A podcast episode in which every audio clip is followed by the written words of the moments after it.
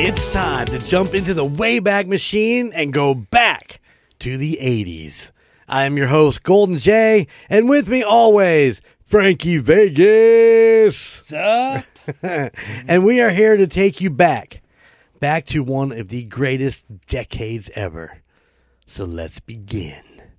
What's up, my man? Hey, not a whole lot. Gotta keep that microphone in front of your face. I don't like it in front of my face. Make me nervous. As well it should. So what's been happening? Anything exciting? Yeah, it's been kind of, it's been a week, I had some tragedy happen. My cousin committed suicide. And, oh, damn, man. I did not know that. I'm sorry. No, it's fine. Yeah, he battled eared with alcoholism and depression, and you mix the two, it doesn't. No, it does not go well. No, I've lost a couple friends, not necessarily suicide, but definitely to alcoholism and depression, and just giving up, just calling it quits and moving on to the next life. And dude, I'm so sorry. I'm really sorry to hear that. Yeah, I'm just like, kind of a public service message. If you're feeling low like that, call me. I will talk to you. There you go. I don't care if it's 3:00 in the morning. I'd rather get that call than the call that you passed away. Right. Well, hey, and if you can't get a hold of him, call me. I'll talk to you. I don't know what I'll say, but yeah.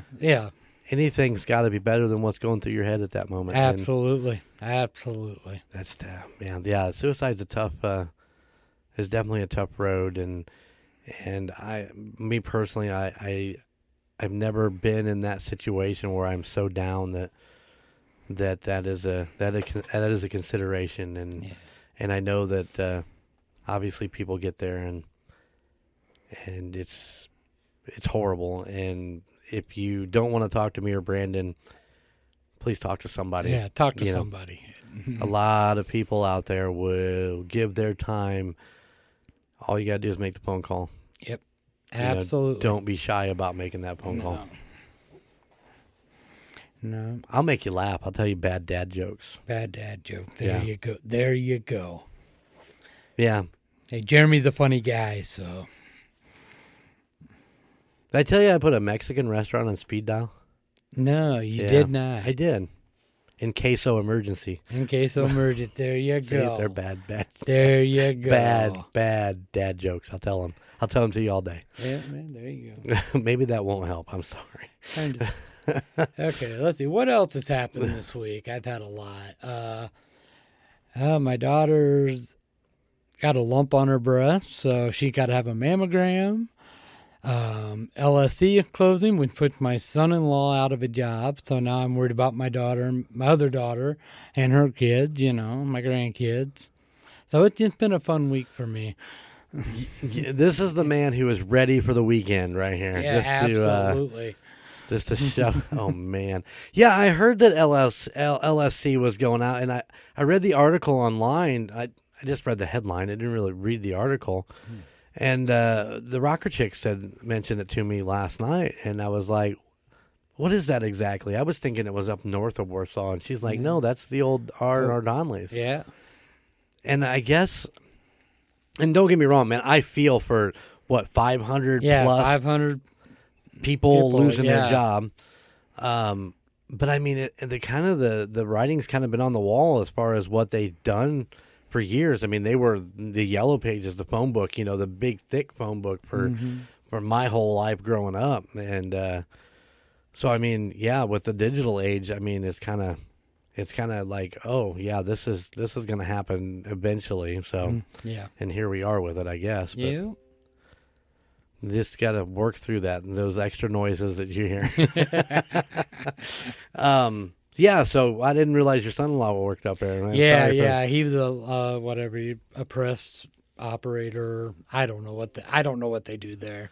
Well, is it? Is he going to have? Do you think he has a good chance of dropping into something else then? Or he got an interview at some place in Bremen. So and he said he's not going to have to take a pay cut if he gets that job. That is a beautiful thing. Yeah, that is a beautiful thing. If that doesn't work out, I'm sure. Bobby might have there might be some openings up in that area. There you go. At Frontline. So, you know, it's Golden Image hiring. Unfortunately not. Well, I mean, we're always hiring, but we don't pay. That's the problem. We don't make any money to pay any money. And that's a beautiful thing to bring up, you know, that we don't make any money. And all of these podcasts, from The Call Guys to Golden Image to Two Stop, Court of Books and Booze, Murder Nerds, Indiana Chiefs fans, everybody donates their time to do this, including Brandon, who donates his time to come up and sit here with me and talk about 80s stuff that we know and love. It's fun. I love it. Gets me out of the house. Yeah, see that? Mm-hmm. Get into the studio. Mm-hmm. Becoming my happy place. That, you know, it's mine too most of the time. There are days when it's not my happy place, like when I was installing that new monitor for later tonight. If you didn't know, we'll be on an episode of The Call Guys, which is already aired by the time this comes out. So go back a couple weeks and check out The Call Guys with the Golden 80s. Woohoo. Yeah, it's really going to throw The Call Guys listeners off when the Emperor's on 2 weeks in a row. People will be like, we're sick of that dude. What the fuck? No. Get him off of The Call Guys. Get him off there. No. An amazing Call Guys episode, the reunion tour where we talked about Blink-182. That was so good, man. That was probably one of my favorite episodes of The Call Guys that I've done.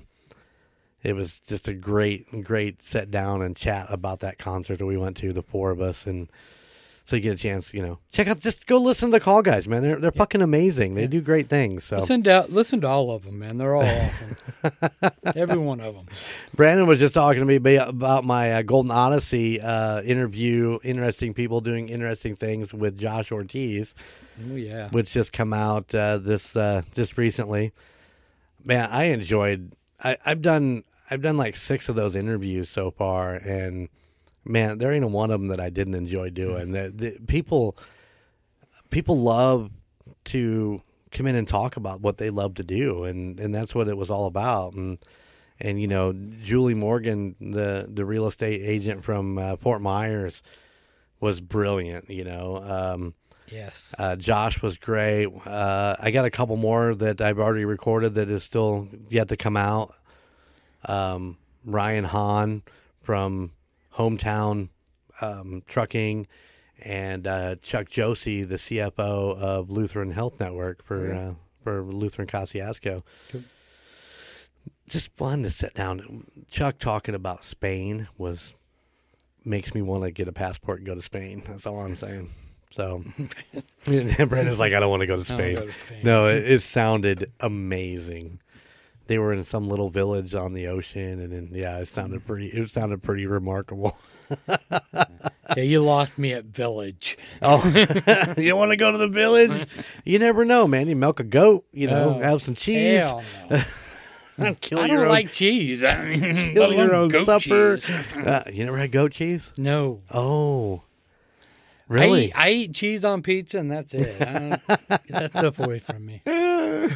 Oh, yeah. Well, speaking of pizza, I ended up getting a it's funny because I ended up getting a pizza last night from Pizza King and ran into Jeremy Yost, who me and Josh Ortiz were talking about on that podcast. And it was like the Skywalker had called and said he saw him that night, and then the rocker chick's like, I want pizza and this is what I want. And so I didn't think he'd still be there, but he was still working, so I got a chance to run into him.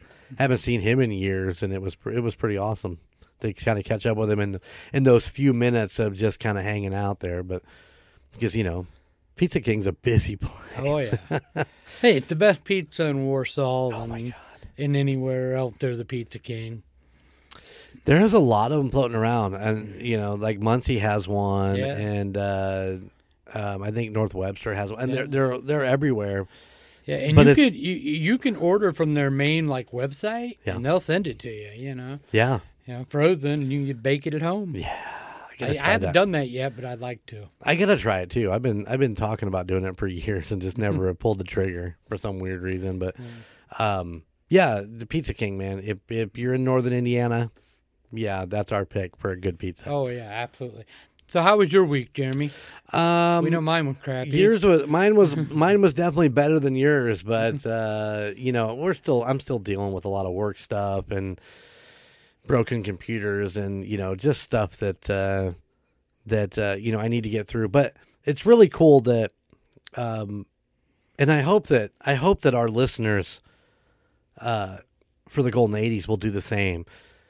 So it is the golden image 80s at gmail.com. Okay. We would love to hear from you. Oh, please. Yeah. It doesn't matter. Tell us we're stupid. Tell us we're great. Whatever you want to do. But tell us what you want to hear. You know? Oh, yeah. Tell us what you guys didn't cover this. Why is that? You missed this in the 80s. Yeah. We've been getting a lot of emails for United States Paranormal. Cool. And we got some from a girl who was... Do you listen to the United States Paranormal? I know you listen to a lot of the Golden Mojo podcast. I don't know if you listen to all of them. Yeah, I listen to it. All right. I'm halfway through this week's episode. So. Nice. Mm-hmm. We did a Waverly Hills episode. Yeah. Way back, about a year ago. But somebody was catching up, and she emailed us, and then she emailed me pictures from her visit to Waverly. Oh. And... there were some pretty amazing photos. She has a picture of the little boy, Timmy, the one that plays the ball up there. Yeah, she's got a picture which looks like a child apparition peeking around the corner. Oh, jeez. It's pretty amazing. I was like, is that Timmy? She goes, absolutely. And I'm like, oh, that is brilliant. I don't need no ghost, man. Timmy can fuck right now. Timmy's a good ghost. He plays ball with you, and he likes to have fun. And what was the episode we just did where we were talking about? Oh, the bellhop for the Bath Hotel, where he comes and helps you unlock the door. How does that fucking even happen? I don't even know. How does the ghost unlock the fucking hotel door and open it? I gotta know these things, man. I want to go there just so I can try to meet him. Yeah, there you go. I'm thinking that would be pretty tight. I would be scared to death if the door opened on its own. So, oh my gosh, I'd be scared to death just walking up to the door. I'm not gonna lie. Yeah. I'd be a little wheezy in my stomach, but I'd still walk through the door just because, damn it, I'm gonna do it. There you go. You got a question of the week for me this week? I do. I was thinking, you know, something that me and my friend did. I don't know if Jeremy's friend did, but we used to sit there and put together, if we were going to put together an all-star band, who would be our all-star band? We got, you know, your drummer, your lead guitarist, your rhythm guitarist, your bassist, and your lead singer. So, Jeremy... who would yours be? Okay, this is an off-the-top-of-the-head thing here. And yours is going to be different than mine because mine is just who I like. You know music, so you're going to know who's a good player, who's the best, who's going to gel together. Right. I don't know that. I think I'd probably just go with my favorites. And obviously, you know, my drummer would be Bobby Rock, who was the drummer for Vinnie Vincent's Invasion, then went on to play with Nelson. The Nelson boys, and is currently touring with Lita Ford right now. Okay. That would be my drummer. You know, you got to have two guitar players. So, you know, can they be dead or alive? I mean, they have to be dead or they have to be alive? Well, no, it's just 80s, from the 80s, you know. Okay. You're a promoter in the 80s. You got the power to put them together. Okay. Damn. It's got to be 80s. You can't say, because everybody couldn't say Eddie Van Halen for the guitarist, but he was established in the 70s, you know. True. So you got to go 80. People who made their... Well, you know, one of them would have to be Randy Rhoads. Oh. Randy Rhoads, March 19th, 1982, the passing of. Yeah. He did amazing things up until that point and probably would have been the greatest guitar player to ever walk the face of the earth. Oh, easily. Who would I have for my second guitar player? You know, I guess Vinnie Vincent. I guess I'd want Vinnie Vincent, even though he'd have to leave his ego at the door. So I got Randy and Vinnie back and forth. Oh, fuck me. That would be amazing. Bass. Who would I put on bass? That's a little tougher because I'm not really a giant bass guy, but I mean, I guess Jeff Pilson from Dokken would be right up there. That guy's pretty amazing. He falls into that, you know, 80s rock. But do I have to have a lead vocalist? Yes. I said vocalist. All right. Let me think. Singer. Who would I... Mark Slaughter. Mark Slaughter? Mark Slaughter. Does that fall in the 80s? Because he wasn't with Vinnie Vincent in the 80s. That one could... that could jump around on that singer thing quite a bit. You know, it could go different directions. Was he in the 70s? I don't know. I don't think he was in the 70s. Yeah, but as long as they were established themselves in the 80s. Yeah, that was my... Yeah, but he went on to do... the band Slaughter with Dana Strum and all that. And Glass and... yeah. So there you go. There's my lineup. That's really quick off the top of my head. Yeah. All right, let me have it. What do you got? All right, and I'm gonna have you critique it after I do it. Okay. Yeah, because I Sorry. Okay. For my drummer, like I said, I'm just going by who I like and my favorites. Yeah. Tommy Lee. All right. That's going to be my drummer. Yep. My bass guitarist, that's going to be Bobby Dahl from Poison. Okay. My lead guitarist, I had two of them, and I had to kind of go back and forth. So it was between Oz Fox and Flash, and I'm going to take Flash. Okay. Just because you've kind of seen what he'd done in different, you know, with Michael Jackson. And yeah. You know, I mean, he's brilliant. Yeah.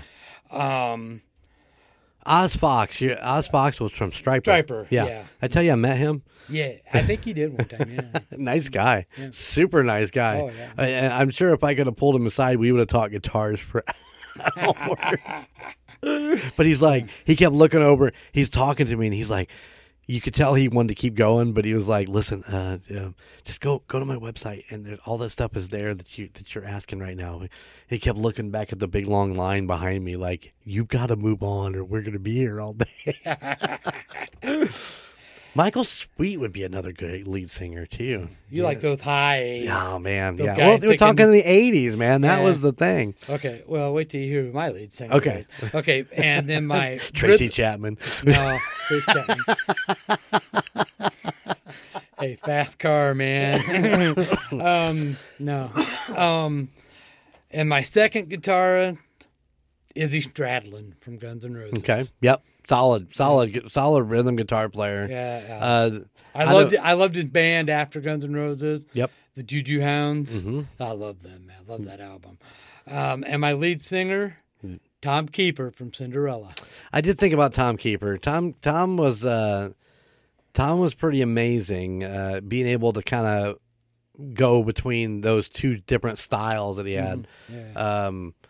Was it Heartbreak Station and even Nobody's Fool, where you would start off with the kind of that lower range and then boost up into that 80s sound? Yeah, I just thought he was amazing. He's just awesome. But that falls in line with Michael Sweet for sure. You know, and even Mark Slaughter did the same thing. I mean, we were kind of like on that same path for a lead singer. You've got that guy that can hit that high squealy, raspy sound. I could never get there. I never had a voice that would get me there. But no.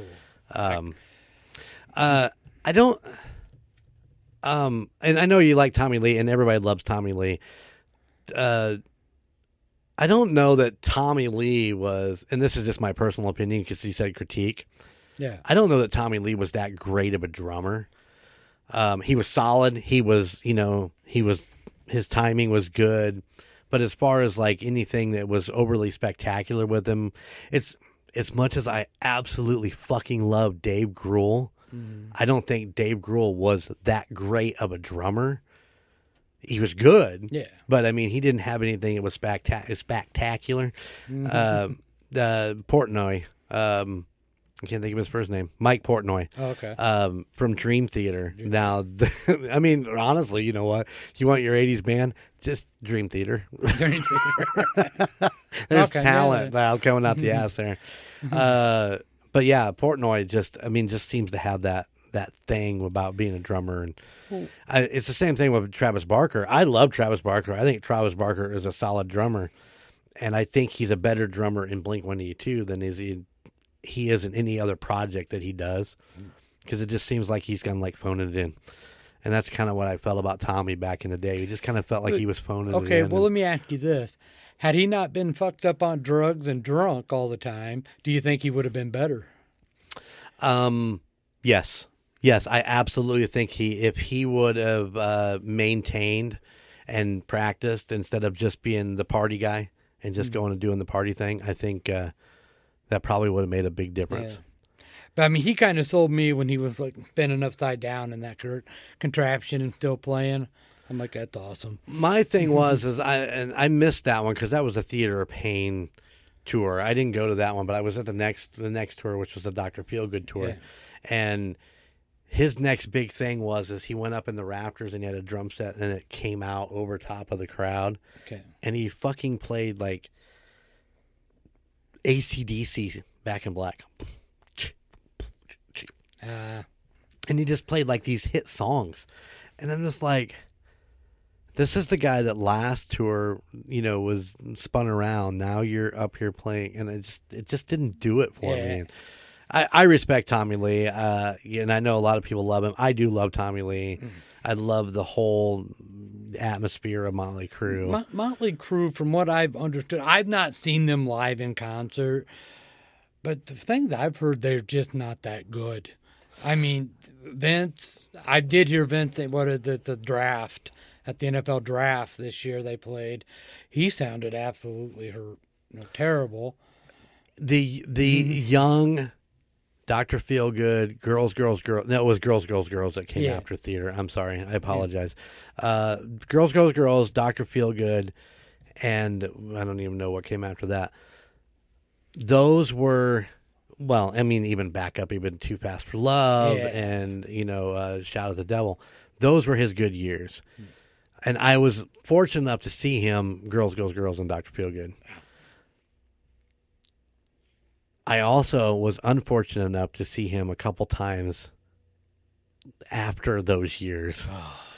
And, yeah, he spent more time letting the crowd sing for him than he actually did doing his own singing. Well, that might be better. Yeah, it was. But so I seen him on, I don't even remember what the name of the tour was.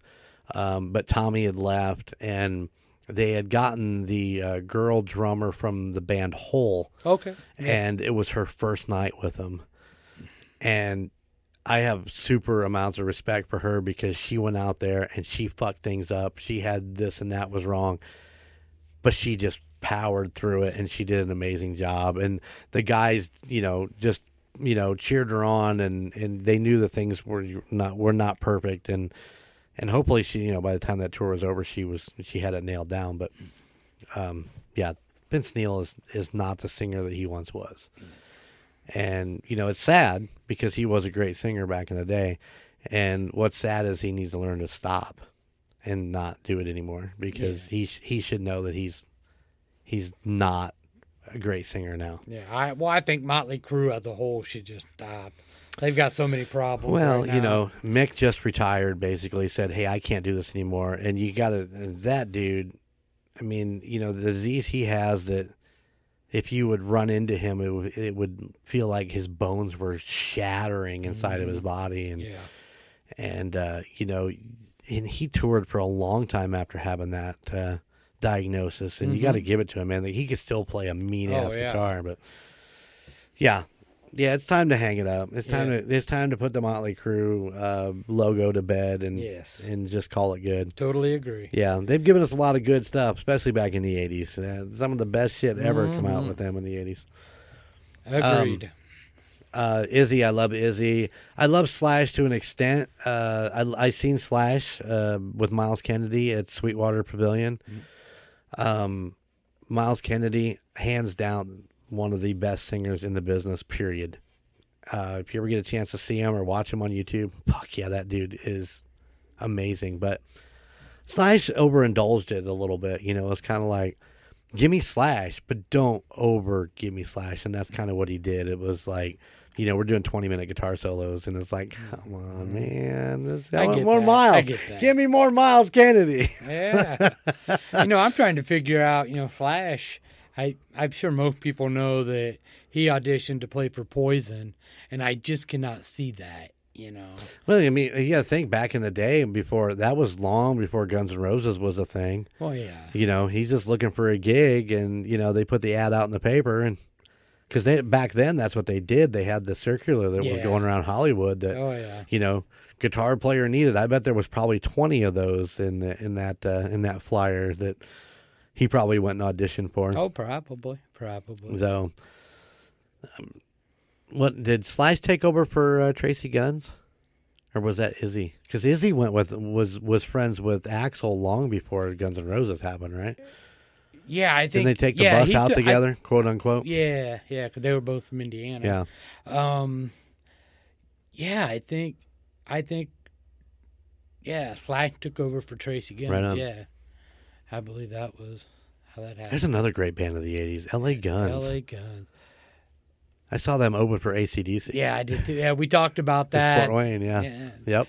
Yeah. I wish I could go back to that for another reason. I said I'd love to go back to that first concert, because I didn't have appreciation for L.A. Guns then. Mm-hmm. Now I do. Right. And I would love to re-see them again. Right, you know, right. That lineup, you know. Well, I think the original singer and Tracy Guns actually made up, and they were.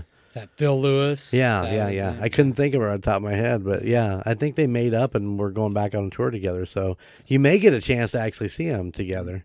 I can't afford concert tickets. Every once in a blue moon, my wife will let me buy one. Like Kid Rock. You definitely didn't want to pay the price I paid for Blink-182. Oh, hell. You know, I paid almost $70 for Kid Rock, you know, and I'm like, what the hell am I thinking? Yeah. It's, you know, listen, I get it. I understand it. Bills to pay, responsibilities, 100%.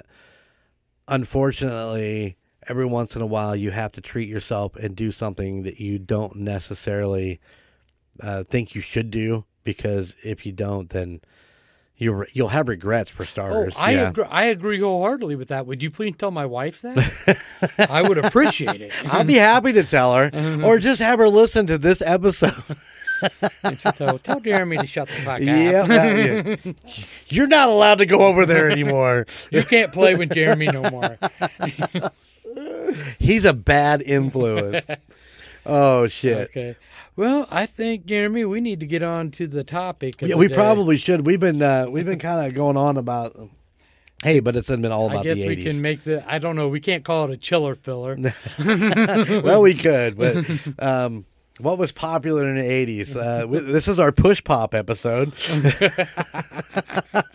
There we go. Yeah, let's get into today's topic. Do you want to talk? I have an intro. Are you ready? I have an intro. This is a tough one. It's on my handy-dandy notebook here. This is a tough one, guys. This is a tough one. All right, let me read you my opening. Here we go. On January 28th, 1986, the Space Shuttle Challenger broke apart 73 seconds into its flight, killing all 7 crew members aboard. This happened at 11:39 a.m. Eastern off the coast of Cape Canaveral, Florida. It was the first fatal accident involving an American spacecraft while in flight. The crew, who were announced on January 27th of 1985, were commanded by Dick Scobie, pilot Michael Smith, mission specialist Elson. I knew I was going to mess this. Yeah, I can. Anasaka. Yeah. Judith Resnick, Ronald McNair, payload specialist Gregory Jarvis, and teacher Krista. Oh, man. McAuliffe. Thank you. You're welcome. I actually went back and listen to those names, and I thought I had them, and I apologize, everybody, because they're They're a little tough. A couple of those are kind of tough. Yeah. Onazuka. Yeah. Judith Resnick sounds like she should be in a punk band. Dude, Resnick. I thought, was she some sort of relation to the lead singer with Nine Inch Nails, right? Nine Inch Nails. Yeah. I doubt that if she was, but you never know. Yeah, you know. So listen, this I have a question for you at the end. Okay. I probably should have wrote it down. I'm actually going to jot it down while we're still sitting there talking. All right. This was a pivotal moment in NASA history. Yes. It's interesting to me to go back, as I did some of the research on this, to think about all the space shuttles that went up before and then how long that they had to pause while they fixed what was wrong, and then the space shuttles that went up after, and then they just closed it up. You know what I'm saying? Yeah. Yep. Yeah, this one, I mean, just all the stuff, you know, all the stuff I was reading, and it's just like, there's a lot of big words I don't understand, and numbers, and letters, and I'm like, okay, I don't know what any of this means, but it sounds pretty... It's almost like you got to be a rocket scientist to understand almost, that. Yes. Absolutely. Well, ladies and gentlemen, so on that fateful day in January of 1986, Krista was part of the Teachers in Space. Yeah, program. And she was picked out of thousands. I think it's like 10,000. Yeah. I don't know the exact number. I just knew it was thousands. To actually go on this mission. And then she trained for, but they trained for a couple of years, I do believe. I think, yeah.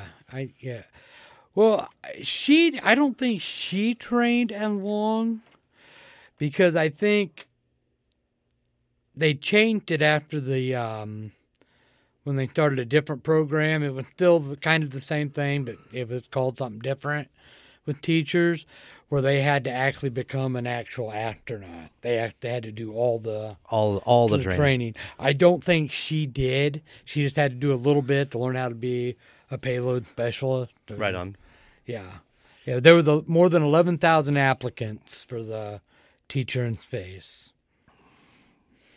Do you think that the 10,999 of them that didn't get picked were sitting there watching that when it happened and just had that sigh of relief? Well, you'd have to. You would have to be like, oh my God, I'm so glad I didn't get picked. That could have been me. You had to. I mean, it's just human nature. Yeah. Do you think do you think they applied for the next one? Yeah, because the next one that got on was the backup to Krista McAuliffe. Really? Yes. Oh, wow. I did not know that. Yeah. Huh. When did they launch that one? That one, if Skywalker wouldn't have failed me, I would have my notes. Because I'm like going off crap notes. I can't hardly read my writing, and so I don't have that one in front of me. All right, that's fair. I'll let you go on that one. So what happened was 73 seconds into this launch, the O-rings in the two rockets actually failed, causing the fuel to get mixed with the burn. Yes. Which in turn then exploded the rockets. Yes. And the shuttle and all that stuff. Now, I don't know about you guys, the thought of that brings me back to the moment of Armageddon when Steve Buscemi says something about, how do you feel about so many gallons of rocket fuel blasting your ass into space, taken by the lowest bidder. And built by the lowest bidder. Yeah. Which, I mean, that's, you know, when you think about that whole rocket and the fuel system and all that has got to be pretty intense. But so the O-rings went out on this. And from my research, and I'm sure you've done the same research, they were warning NASA months in advance about these O-rings, that they were actually concerned about it. Because, and I'll read you what I highlighted in this. The air temperature was forecast to drop to 18 degrees Fahrenheit, which is -8 Celsius overnight, before rising to 22 or -6 degrees Celsius at 6 a.m. and 26 Fahrenheit, -3 Celsius at the scheduled launch time of 9:38. Based upon O-ring erosion that had occurred in warmer launches, engineers were concerned over the effect the record cold temperatures would have on the seals provided by the SRB O-rings for the launch. So what they're saying is that temperatures in Florida were fucking cold. Yeah. Which, you know, never happens in Florida unless it's, I don't know, January? Yeah, come on. There you go.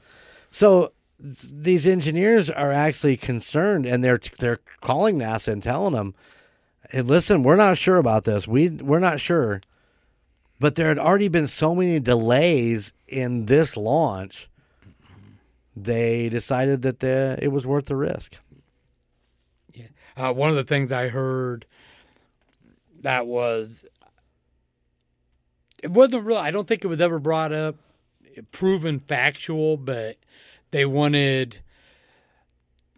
forcing the launch because the president wanted to mention it, because that same night was going to be the State of the Union address Ronald Reagan was going to do, and he wanted the Challenger to be up so he could talk about it. He needed filler, is what you're trying to say. I guess. So they kind of, to what they say, they forced it because of that. Oh, they 100% forced it, because I can't even imagine that they would think that was a logical thing to do. Well, no, because I'm trying to find it here since I don't have my notes, Skywalker. That, you know, you're going to catch all kinds of shit for that. I know. But, yeah, we got somebody. One of the guys, they had said, one guy was saying, I'm sorry, I don't have my names in front of me, was saying, you know, we don't know if this is safe to do. And then the other guy goes, well, we don't have data showing that it's not. Right. And to you, sir, you can fuck off. Yeah. If there's any chance that it could be a danger, you don't do it. Yeah. That's my thought 100%. I mean, wait, there's a 1% chance that this fucking rocket's going to blow up? Yeah, that's too much. Yeah, it is, because you're talking about 7 lives. Yeah. With 7 families. Yes, absolutely. And there's just no way. If I was making the call, it wouldn't have launched. But I'm not an astrophysicist or even close. But so. I did stay at a Holiday Inn Express last night. There you go. The disaster resulted in a 32-month hiatus of the space shuttle program.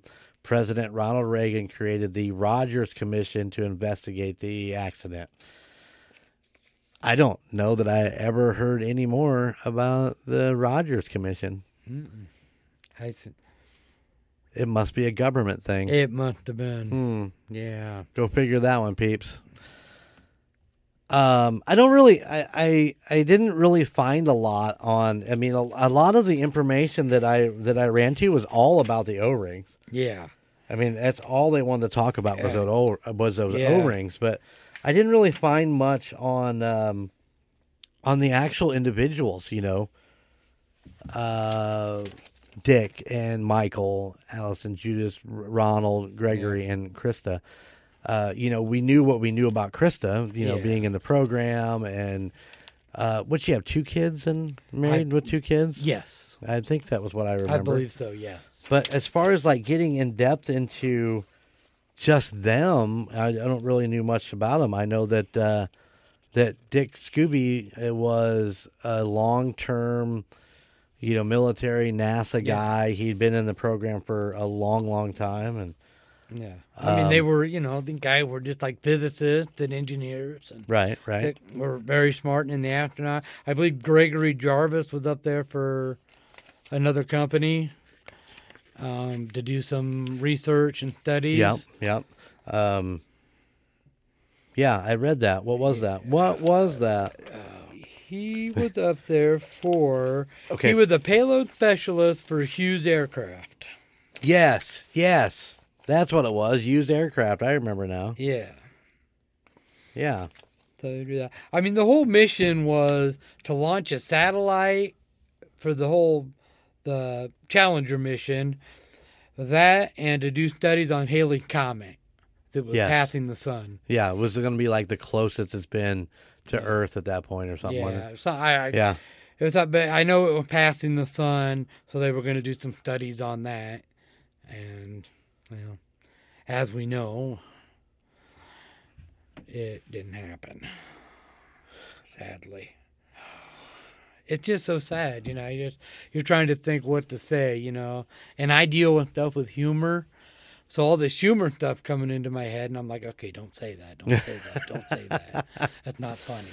It definitely is a tragedy. No. I mean, there's no doubt. I mean, did you see it? Were you? I When it happened, okay, that's my question. Okay, that is my question. Let's go ahead and get into it. Okay, where were you on that day, January 28, 1986, when the space shuttle blew up? Okay, I remember I was at home. I had the worst flu I have ever had in my life. So I was sick, laying on the couch. I turned TV on, and that's all was on with the space shuttle. Right. So I didn't see it actually as it happened, but, you know, I seen all the, you know, the 1,000 times they showed the it happening. Yeah.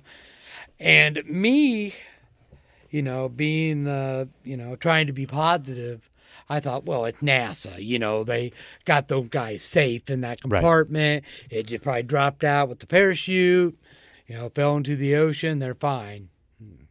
They weren't. No. You know, so I was just like, that was kind of me. I'm like, how can NASA not make sure, have protocols for this, you know? Right. But, yeah, I was home sick with the flu, and that's where I was, and I was just like, in all of it, you know, I, you know, never seen anything like that in my life, you know. Yep. So I was just like, whoa, you know. And it was a big thing because of Krista McAuliffe. Right. Oh, yeah. It was a huge thing going on. Yeah, even before the explosion, the build-up to it with her getting picked and going up. Yeah, and that was a huge thing. Yeah. So where were you? I was in 6th grade at Triton High School, or Triton Elementary. I was in 6th grade. Mr. Roderick's class. For the third time. No, I'm teasing. See, I it was for humor. It was for you, asshole. No, I remember sitting in there. And we had a free period. Or something like that. But my buddy Thad Neff, God rest his soul, had gotten in trouble. Was in the principal's office, and he saw it, because they had the TV on, watching it in the principal's office, and I remember him coming back and looking at me, going, "You ain't gonna believe what I just saw," and then he told me what happened. Yeah. And of course, you know, then you go home and you flip on the news, and like it was, you know, that was all you. That was all you. You know, it was like more currently like 9/11. You know, you once it was on the news, you were just like drawn into it, you know, and it's like. You know, I was at work when that happened, you know, and I was listening to it on the radio, and I didn't have the gravity of what had happened until I actually seen it on TV, and I was like, what the fuck? Yep. I remember I was at work, and my buddy Billy, he came in and it's like, you're not going to believe this, an airplane just hit the World Trade Center. And I went back and in the back room where they had it on one of the TVs, and we watched for a little bit. Of course, I had work to do, so I had to get back. But yeah, I think maybe about 20 minutes later is when the second plane hit. And yeah, once again, this space shuttle Challenger disaster is that moment that we talk about in a lot of different scenarios. Is no matter where you were, you remember where you were when you heard about this. Obviously, if you were old enough and you know to have cognate memories of that. But yeah, you know, people talk about JFK or Martin Luther King. You know, where they knew exactly where they were when they heard the news of those two deaths. And this is the same thing. Yeah. You know, you just why that's embedded and how that works, but I remember exactly. I remember Thad looking at me with that face of absolute horror, like he couldn't believe what he just saw. Oh yeah, yeah. It, like I said, it's weird how you remember, because I remember where I was laying, what I was eating, you know, what I was doing, you know. Yep. And it's just like. And you talked about the centrifuge, the fuel, whatever the thing is called, the where they were at. They did find them, and you know, most of them were still in there. They could tell who was who. They did go ahead and finish the cremation, and they are all buried in Arlington, all next to each other. I think so. No. No, they're not. No. I thought I read that they were all together. No, they're not. There are... Don't drop that phone, man. It's all good. Okay, they're buried in separate places, but... Okay, I just don't want to get morbid and graphic, but body part that couldn't be identified, they're all buried at a monument. Nice. Down, you know. Right on. And, you know, like I said, I hate to get morbid about it, but, yeah, I mean... It is what it is. Right. And, you know, they got all those parts. They buried them. Muscovie's in He's in Arlington. Okay. Yes. Because I think he was the only... Was he the only one that was actually military? I don't know, because, I thought that I had read that, you know, the Scobie was there and that they buried the rest of them there. Maybe that's what I read is that they had taken kind of the miscellaneous and kind of put it on the memorial. Because it's a really nice... I think I saw a picture. It's a really nice memorial there. Yeah, I think I seen... I believe in you, man. I believe in you. I think I seen it. Yeah, I think I'm trying to remember. You know, it's terrible when you do so much research and you're trying to figure it out, and then you're trying to remember what you saw, and it's crazy that way. It's all good. It's all good. Let's see if I have a picture of it here in my notes. Because I printed off my own notes. Damn it, Skywalker, you have failed. You have failed this city. I sure don't. Okay. Well, you know what I can do? I'll just Google it later. There you go.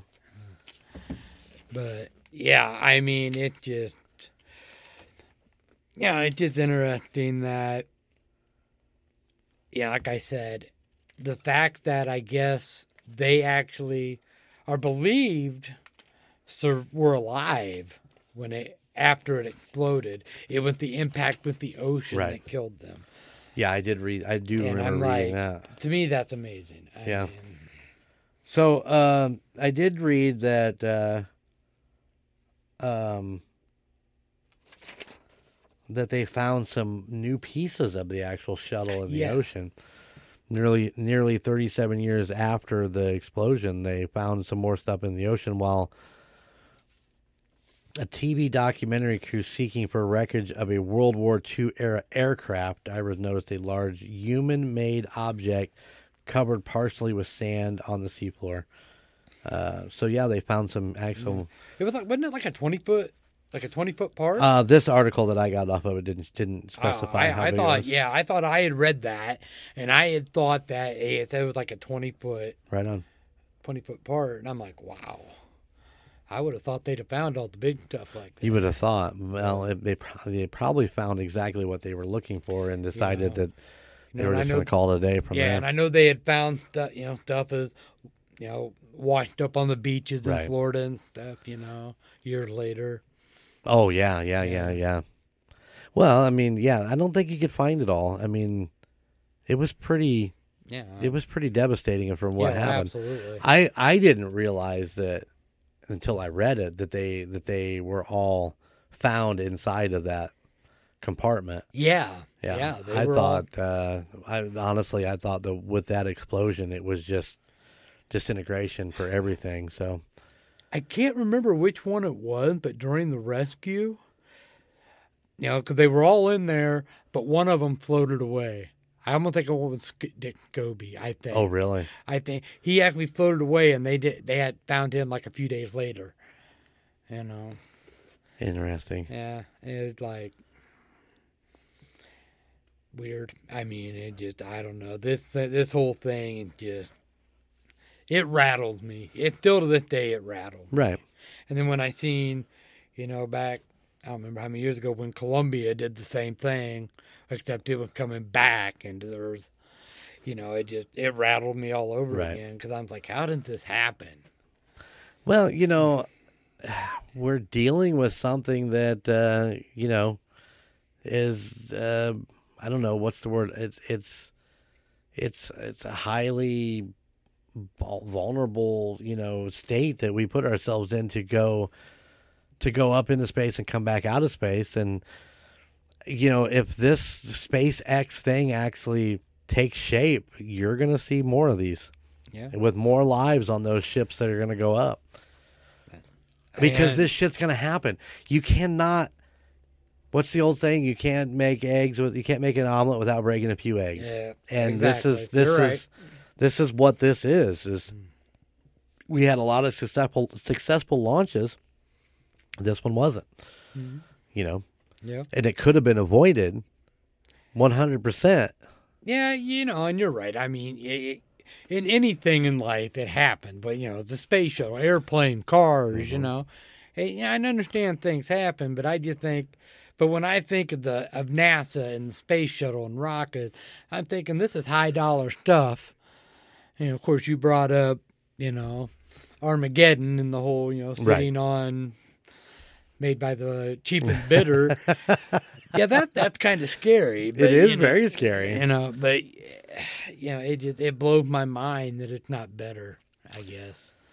Well, and maybe that's why they ended up shutting it completely down. So if you ever want to hitch a ride to space, you got to go get to Russia because they didn't. They're not afraid. No. They just keep. Oh no! And I mean, they can start. U.S. can start up there. Can start it up again tomorrow, and you're going to have a line of astronauts that's, I'm going. Oh, yeah. I'll go. Yeah, because, I mean, that's in that part of the, I mean, you know, as a musician, you want to be on stage in front of 50,000 people. As an astronaut, you want to be in space. Yeah. You know, I mean, I get it. So, yeah, you know, they take that risk. They take that. You know, and God bless them all, you know. I mean, I think it would. If I could get to space, you know, just to check it out and know I'm going to be safe, I'd like to do it. But I'm not real brave about it. You know? I don't know, man. I don't mind flying. Would you go to space? I don't know. I really don't know. I think it would be, I mean, you know, it definitely is a bucket list item. Yeah. I mean, you know, but if you had the opportunity, would you take it? And knowing that it could be bad, you know, it could go bad, but... I mean, you know, I'm old enough now, you know, I think I've seen and done everything, or not everything I've wanted to do, but, you know, I'm to the age, I've done a lot, so I could die happy. Right. You know, I mean, other than watching my grandkids grow up, but, you know. Yep. 100%. Yeah. No, and that's it. It's like, you know, I live my life with no regrets. I try not to regret. You know, obviously, you know, there might be a concert or two that I didn't go to, or there might have been a celebrity that I didn't talk to, or, you know, that you've seen and you didn't chat with, or, you know, whatever the case may be. But I try to live my life with no regrets and move forward each day into new things. But absolutely. I also try to do things so that I don't have those regrets. Yeah. And if the opportunity presented itself, if Elon Musk stopped into the Golden Mojo Entertainment Complex later this evening and said, "Hey guys, you want to go to outer space? I got 2 extra tickets." You know, I'm going to have to sit and contemplate this for a little bit, and and probably take him up on a free ticket, because it's one of those things that you'll never get an opportunity to do again. Do you get permission from the rocker chick? No. Or do you ask for forgiveness? No, we've discussed this. It's easier to ask for forgiveness than it is to ask for permission. That is the golden image 80s at gmail.com. Send your hate mail right there. It's all good. Yeah. Well, Jeremy, do you want to get into your conspiracy theories? We talked about this, and I actually researched them. But I decided that, and I even asked you just a little bit ago if you actually looked into them. Mm-hmm. I decided as I was researching them that I was not going to feed into that conspiracy for respect for the 7 astronauts and the crew members that died. I don't think that that's fair to them. I don't think it's fair to their family for me to speculate on some conspiracy theory of this disaster. So I did, as I was doing the research, I made that decision that I wasn't going to go there, and I was just going to let it go. So. Very respectable. I can respect that. I had a whole rant for conspiracy theories, but I don't have to do it now, so I'm good. I think conspiracy theory is important in certain areas, depending on what we're talking about, and I'm sure we'll come across them in more of our discussions here on the 80s podcast. This one, I think, just out of respect for the crew members and their families, that I'm not even going to go there. So I totally understand that and respect it. So there you go. There you go, guys. That is our Challenger disaster story. It was hard for me to talk about, but let me give you a little interesting story. My uncle lived in Orlando at the time, and he's actually got a picture of the Challenger launching before it blew up. Really? Yes. He was out there with his camera taking pictures? Yeah, because he could see it from his house. Right. So he taking a picture, a little bit of a distance. But yeah. I got a friend, Hal West, that actually is down in there, and he can see all the launches from his apartment that he's at, somewhere down in there. I'm not sure exactly where, but... He's always posting on Facebook about, there goes another one. They're launched another rocket. Yeah, because what he told me, he went out, he took the picture, he walked back in the house, and it blew up. If he only would have stayed a couple more minutes longer, watched it. I don't know. I don't know. I couldn't have. I wouldn't have wanted to see it live.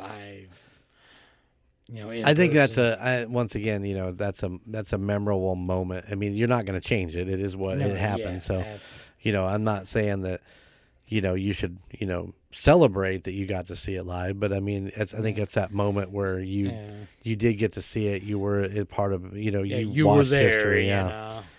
So, I get that. I'm like, and that'd be tough. I mean, that'd be like any disaster, whether it be just watching somebody get run over by a car or anything like that. I mean, I've seen that twice. I don't like it. I'm fortunate I have not seen that and did not wish to. That is not on my bucket list. No, absolutely. I don't recommend it. Yeah, 100%. I don't do it. All right, guys. Well, we're going to get out of here. We hope you've enjoyed today's episode. If you did, let us know. It is the golden image 80s at gmail.com. Review, let us know what you think. Send us an email. We need all the love we can get. So tell me I suck, whatever. I do. I'm learning. Tell Golden Jay to quit talking over Brandon. And no, that's fine. He can talk over me. It's his show, Oh, this is not my show, Big Dog. This is your show. I'm just here to help you out. Oh, okay. In 62 episodes, I'm just going to hand it over. All right. That's okay. Yeah. Anyway, we really appreciate you guys hanging out with us and checking out the Golden 80s podcast. If you like Golden 80s, maybe you like something else in the Golden Mode Entertainment Empire. From The Call Guys to Golden Image Podcast to United States Paranormal to Indiana Chiefs fans. Maybe it's the Court of Books and Booze, or maybe it's Murder Nerds. We have something for everyone. You can find those in our show notes and anywhere that you stream your favorite podcast. So feel free to go out and check them out. And you can always email all of them too. Every one of them have their own email, and we'll be happy to answer any questions, concerns, complaints that you have. Got the website for the merch? I do. Right. We have a website. It is www.goldenmojoent.com, where by now we should have pictures of all the podcasts up on the website. Frankie Vegas looking like Frankie Vegas. Yeah. I'm not very photogenic, guys. I'm sorry. It's but everybody else is good looking. It's going to be great, man.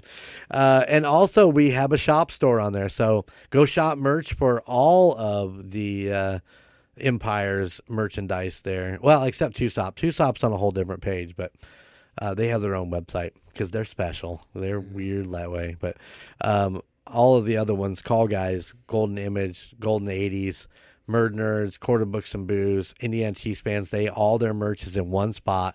You just go to goldenmojoent.com and go buy yourself a t-shirt or a really kick-ass Call Guy sweatshirt. So, will somebody buy me a t-shirt? Because I don't have any money. I do not get paid for this. Yeah, it is true. He doesn't. I'm pretty sure of it because I'd be the one paying him. Yeah. That's the boss, you know? He does payroll. Yeah, that's true. I do really good payrolls with a lot of zeros. All right, guys, until next time, we're out of here. Later. See ya.